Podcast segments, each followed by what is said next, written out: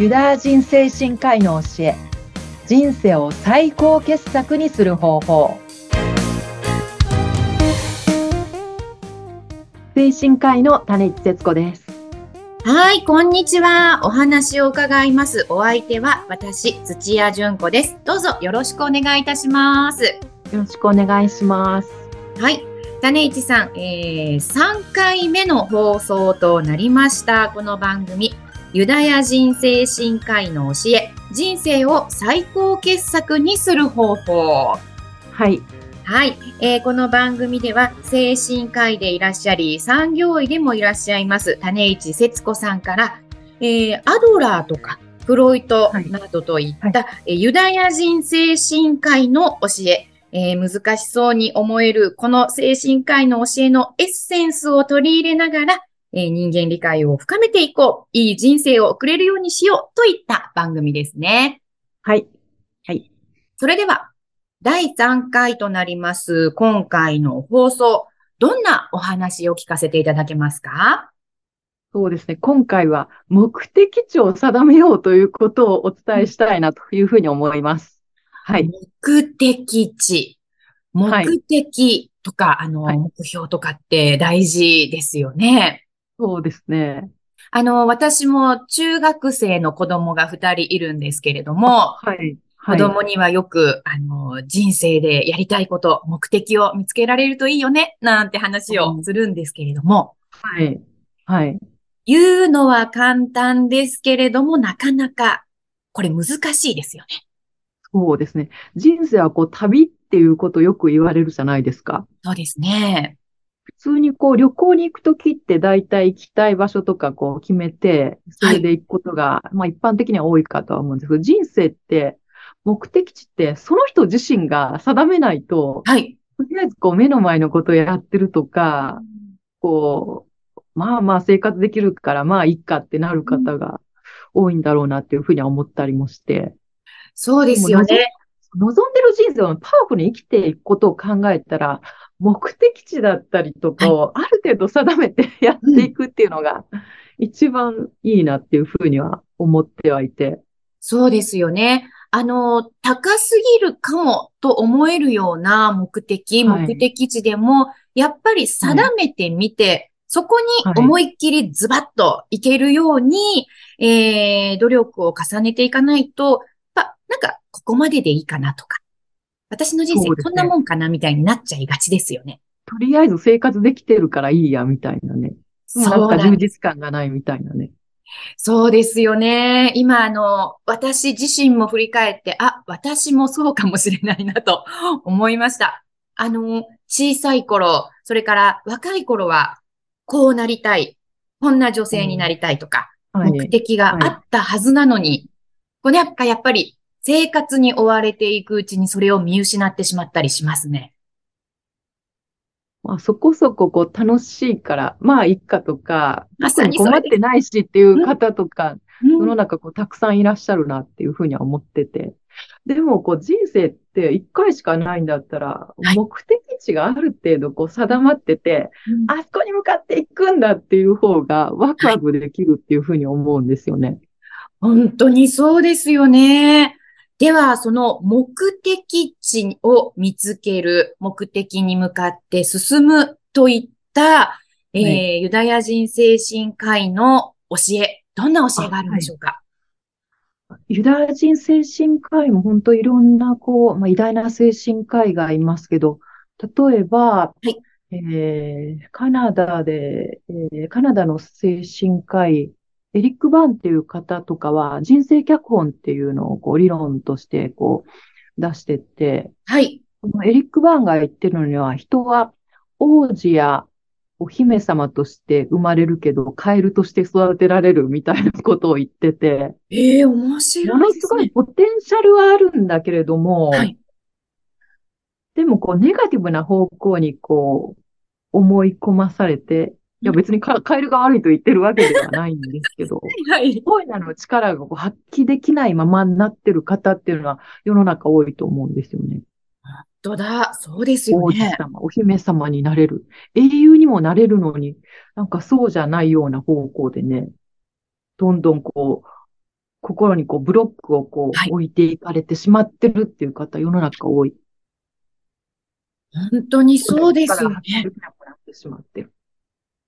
あの、では、その、誰もが抱いてしまいがちな心のブロック。これを外して目的にこうズバッと向かうためにはどうしたらいいんでしょうか？まずは気づくことですよね。思い込まされてたっていう。気づ子供くこと。の頃、子供の頃のね、幼少期のこう人生の体験、親からこれやっちゃダメとか、あ、はい。あなたはダメな子ねとかね、うん。いろんなネガティブなことを言われて、いや、本当にこう自分はできないんだ、ダメなんだみたいに思い込まされちゃってる。はい。そういう方世の中たくさんいると思うんですよね。ドキ。私もピアノも、の経験じゃないですけど、とあの、種市さんのトラウマになったというそピアノう、の話ですね思いっ。きり罰を書かれて、はい。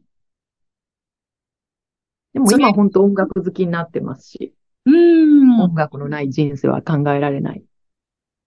そっか、その、種市さんも、そのピアノのトラウマによって、まあ、心のブロックができてしまった。そうですよ、そうですよ。でも、その心のブロックを外してくれたのがまた偉大な音楽家たちだったんですよね。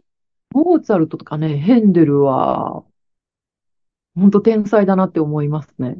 うーん。ということは、そのきっかけは、まあ、種市さんでしたら、モーツァルト、ヘンデルだったし、あらゆる人にあらゆるきっかけがあるということですよね。そうですね。なんかこう気づくきっかけ？うん。この、ポッドキャストも、その聞いてくださってる方がね、はい。なんか、あ、そういえばなんか親のあの言動がっていうのは、なんかもしかしたらね、気づく方いらっしゃるかもしれないし。本当ですよね。今まさに私が種市さんとお話ししていて、あ、私子供を育てるときにそういった言葉使っちゃってたとドキッとしましたけれども。アドラー心理学とかだったら、勇気づけっていうのがこうキーワードにはなってますけど、はい。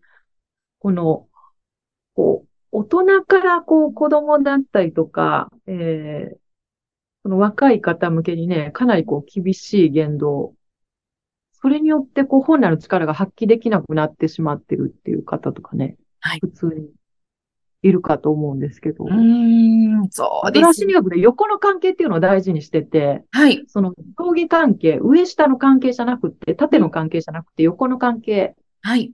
あなたのこう、そばにいて、近くにいて、横にいて、エンカレッジするような、勇気づけするような関係がいいでしょうっていうことをアドラーは言ってて。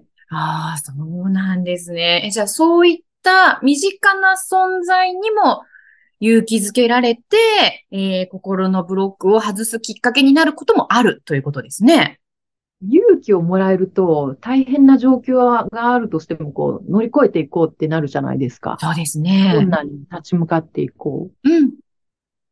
勇気がないとね、うん。その困難を乗り越えてね、いけなくなっていく。そうですネガティね。ブな、さらにこう、ネガティブな心のブロックがね、できてしまうみたいな。そう、本当にそうですね。で、あの、親は簡単に子供にですね、子供が例えば、こう、あれ始めてみようかな、これやってみようかなって迷ってる時なんかに、勇気を出してやってみなよとか、ついついこう言ってしう。まうんですけれども、はい、はい。それって子供にとっては結構難しいことなんですかね？子供にとって、うん。ゆ、勇気、勇気を出してうんやっていけるようにするのには、すやっぱこう、ゆ子供に勇気を与えるのに、まあ、まずは安心、安心できる環境を作るのが大事だとは思いますけどね。そうですね。だから勇気出してやってみなよの前に、例えば、こう、ママがついてるから、ママがいつも見守っててあげるから、勇気を出してやってみなよとか。なんか安全基地とかね、うん安全地帯がある。うん。安心できるから、だからチャレンジできるっていう。そうですね。本当にそれ大事ですよね。今一つなんか安心できないのになんか頑張れ頑張れみたいになっちゃうとね。はい。そうですよね。。子供も辛いかもしれないですよね。安全地帯、安全基地があるからチャレンジできる。た大事ですね。とえうまくいかなかったとしてもね、はい。守ってもらえるとかね。ここの安全基地に戻ってこれるみたいなね。うん、うん、うん、うん。なるほど。あの、今はあの子供の話だったんですけれども、大人の方で、例えば種市さんの患者さん、クライアントさんなんかでも、ちょっといまいち勇気が持てないんですけど、とか、そういったご相談の方もいらっしゃるんですか？いますね。もうエネルギーがだいぶね、減っちゃってね、しんどくなってっていう方います。でもなんか、こう信頼関係、安心、信頼があると、はい。いてくれるだけでなんかね、ほっとするみたいなね。うーん。うんじゃあそういった方にとっては、種市さんに話を聞いてもらえるということが安心材料、安心できる基地になっているんでしょうかね。安全基地。